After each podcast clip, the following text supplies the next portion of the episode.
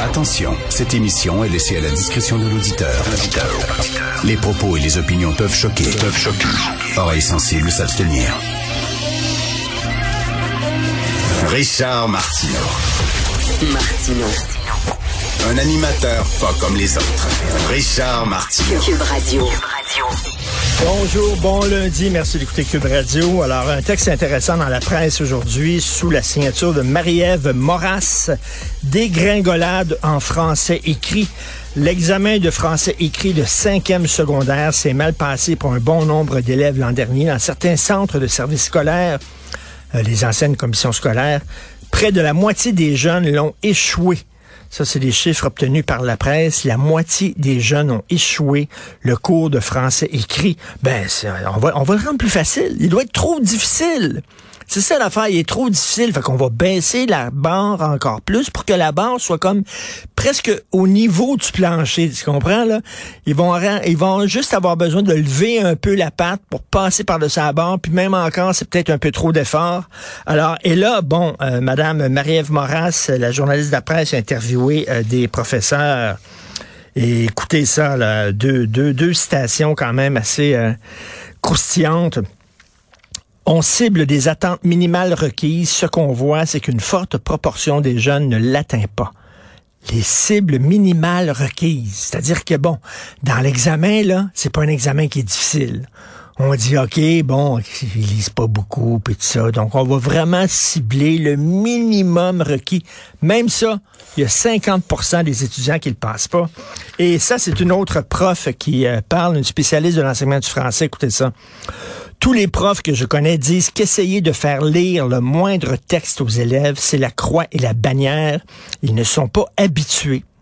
Je répète, ils ne sont pas habitués de lire. Ils lisent un paragraphe, on leur demande ce qu'ils ont lu, puis ils s'en souviennent pas. C'est vraiment, c'est d'une tristesse. Et je disais hein, récemment que je suis allé dans un tout inclus dans le temps des fêtes. Et habituellement, au fil des ans, je voyais, ben, il y a plusieurs années, je voyais des gens lire autour de la piscine et maintenant, j'en vois plus. les gens ne lisent pas. Ils sont devant leur cellulaire, puis avec leur, euh, leur index, tu sais, poup, poup, poup, ils font dérouler des petites vidéos. Ben c'est ça. Les, les jeunes maintenant ont la capacité d'attention d'un hamster sur un double espresso. Et même pas sur un hamster qui a fait euh, un écureuil, tiens, qui a fait deux lignes de coke. C'est à peu près ça, là. Ils sont à peu près comme ça. Ils sont incapables. Il faut tout le temps que ça bouge. Il faut que ça bouge tout le temps devant eux autres. Et le nombre de fois, je suis allé au restaurant et il y a des jeunes enfants dans des, dans des chaises hautes et on leur met pendant la bouffe, pendant le repas, dans un resto où ça devrait être une réunion de famille où tu discutes, etc., on leur met un iPad d'en face pour que ça bouge, pour que ça bouge. Et à un moment donné, c'est très drôle, un, vieux film italien que j'avais vu, et je me souviens plus du tout du titre, c'était de Giuseppe Tornatore, et c'est pas Cinéma Paradiso, c'est le même réalisateur qui fait Cinéma Paradiso. Je me souviens pas c'est quoi, je pense qu'ils vont tous bien. C'est ça le titre, ils vont tous bien avec Marcello Mastroianni. C'est un grand-père qui doit garder son petit-fils, parce que sa, fille est pas là, il doit garder son petit-fils, et euh, il met le, petit-fils devant la télévision. Et là, soudainement, euh, la télévision s'éteint. Donc, il y a un problème avec la télé, elle s'éteint. Le fils, il, commence, il part à pleurer. Il pleure, il pleure, il pleure. Et là, Mastroianni sait pas quoi faire. Puis il tourne la chaise haute devant la laveuse de linge. Puis là, le petit, il regarde les, les vêtements tournés dans la laveuse. Puis là, il arrête de pleurer, puis regarde ça. Et je trouve ça génial, pourvu que ça bouge. Pourvu qu'il y a quelque chose qui bouge. Fait que là, tu leur mets un livre. Assis-toi sur ton cul, les deux fesses collées la chaise, pas rien que c'est une gosse, là. Les deux fesses collées la chaise, puis lis.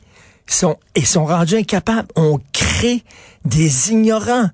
Joseph Facal a écrit un texte la semaine dernière sur l'ignorance qui avance, qui progresse. C'est comme un, c'est comme un nuage gris, un nuage noir dans le ciel. Il avance, il devient de plus en plus gros. C'est gros. Puis là, il y a plus de bleu dans le ciel parce que c'est rien qu'un gros nuage noir. Ben, c'est ça. C'est le nuage noir de l'ignorance.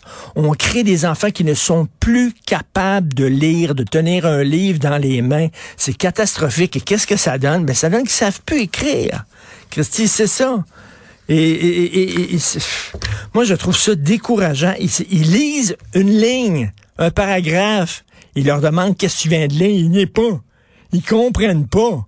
Christy, ils sont ces médias sociaux, ils envoient des insultes aux gens, puis ils regardent des vidéos niaiseux de chats qui flochent ou n'importe quoi, n'importe quelle niaiserie. On crée des générations d'ignorants.